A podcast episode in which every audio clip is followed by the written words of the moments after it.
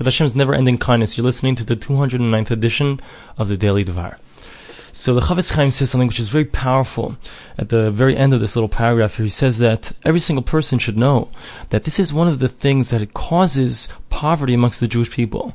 That by not giving, by not lending out money to another Jew, by being selfish and stingy, so what happens is, so you could have brought down chesed to the Jewish people. You could have brought down a tremendous amount of kindness from God down into the world, down to the Jewish people. But because people, heaven forbid, are taking their money, they're not lending it out. They're placing it in investments. They're placing it over here. They're placing it over there. I mean, to me it's unbelievable because this is so so a sign of the times of our days right now. He's saying you want to know why there's poverty, you want to know why people are losing money. It's because they're not investing it in the right place.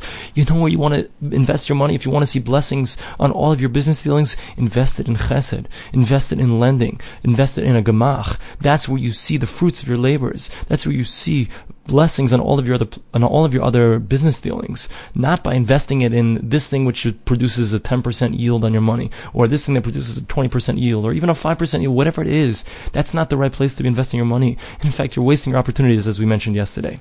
So, so he says is that if we're involved in doing chesed, doing kindness, lending out our money, so then Hashem also behaves with us in a way of chesed of kindness. And then, so then when we do that, so then we have a year of blessings in all of our business dealings, and it's a year of blessings in all of our lives. Now the Chafetz Chaim says we need to speak about a person who, let's say, he decides that he is going to go against his better judgment, against what, what should be done, but he's going to go and he's going to, to lend somebody money in order to get profit from the money that he lent him.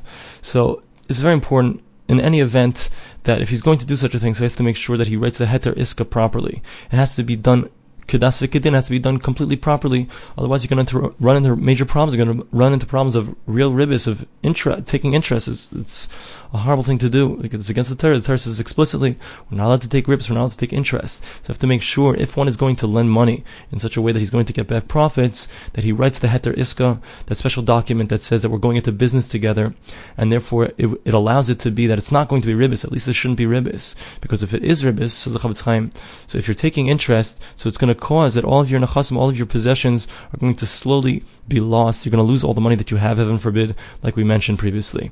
Now, besides for that, there's also something that's even much more important that happens when a person, heaven forbid, lends with interest. Because what happens is he's not going to be able to stand up at the revival of the dead, meaning he's not going to come back to life.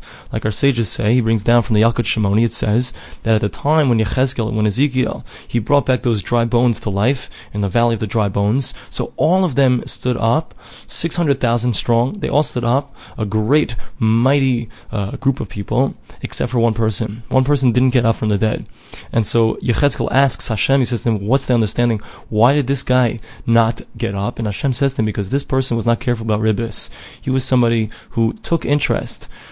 So, so we see how powerful it is by taking interest. So, so a person doesn't have, forbid, he won't be able to stand up for Tchias HaMeis, he won't come back to life in the revival of the dead. It says the Chafetz Chaim, it's as if when a person takes interest, it's as if he's signing, he's writing and signing upon himself that he denies the existence of God. As our sages say in Baba Metzia, on Daf Ayin Aleph, page 71, look over there, he says. And he continues and says that it's not something that we're going to continue to explain how heavy, how horrible it is to take interest. Unfortunately, in our times, it's something that people don't even realize that it's a problem at all, and they don't even realize that it's something that affects their soul. In any event, he says that there's an obligation on a person, somebody who's involved in lending out money, that he should make sure that he does it according to the halacha as it's stated in the Shulchan Aruch in Yoreh De'ah, in Hilchos Ribis, in Simanim Kufnan Tes 159 to 177. And uh, he says a person also has to know that he's not by by lending this this way. When he lends and takes back some profits, he should know that he's not being yotze. He's not fulfilling the commandment of lending money. Because when the Torah says that you're supposed to lend money, it means you lend it with complete chesed, with complete kindness, without getting any benefit in return. And he says a person shouldn't make the mistake to think that, listen, this is my store, and this is how I make money. And uh, my life comes first. I have to worry about myself before I worry about other people, before I worry about lending out money to people who are not going to give me back any kind of uh, returns on the money that I lend them. So the Chafetz Chaim says, it's not my intent to come and say that you shouldn't lend out any money at all this way. We're trying to get back some kind of uh, profits along with the money that you lend out. But I just mean to say, says the Chofetz Chaim, that you have an obligation also to make sure that you lend out in a way which is chesed, which is a, as, as much as you can, which is a way that uh, you don't expect any benefit, you don't expect any kind of profits back from the person that you're lending the money to. Because also a person who is a storekeeper, he also has an obligation to do this mitzvah as best as he can.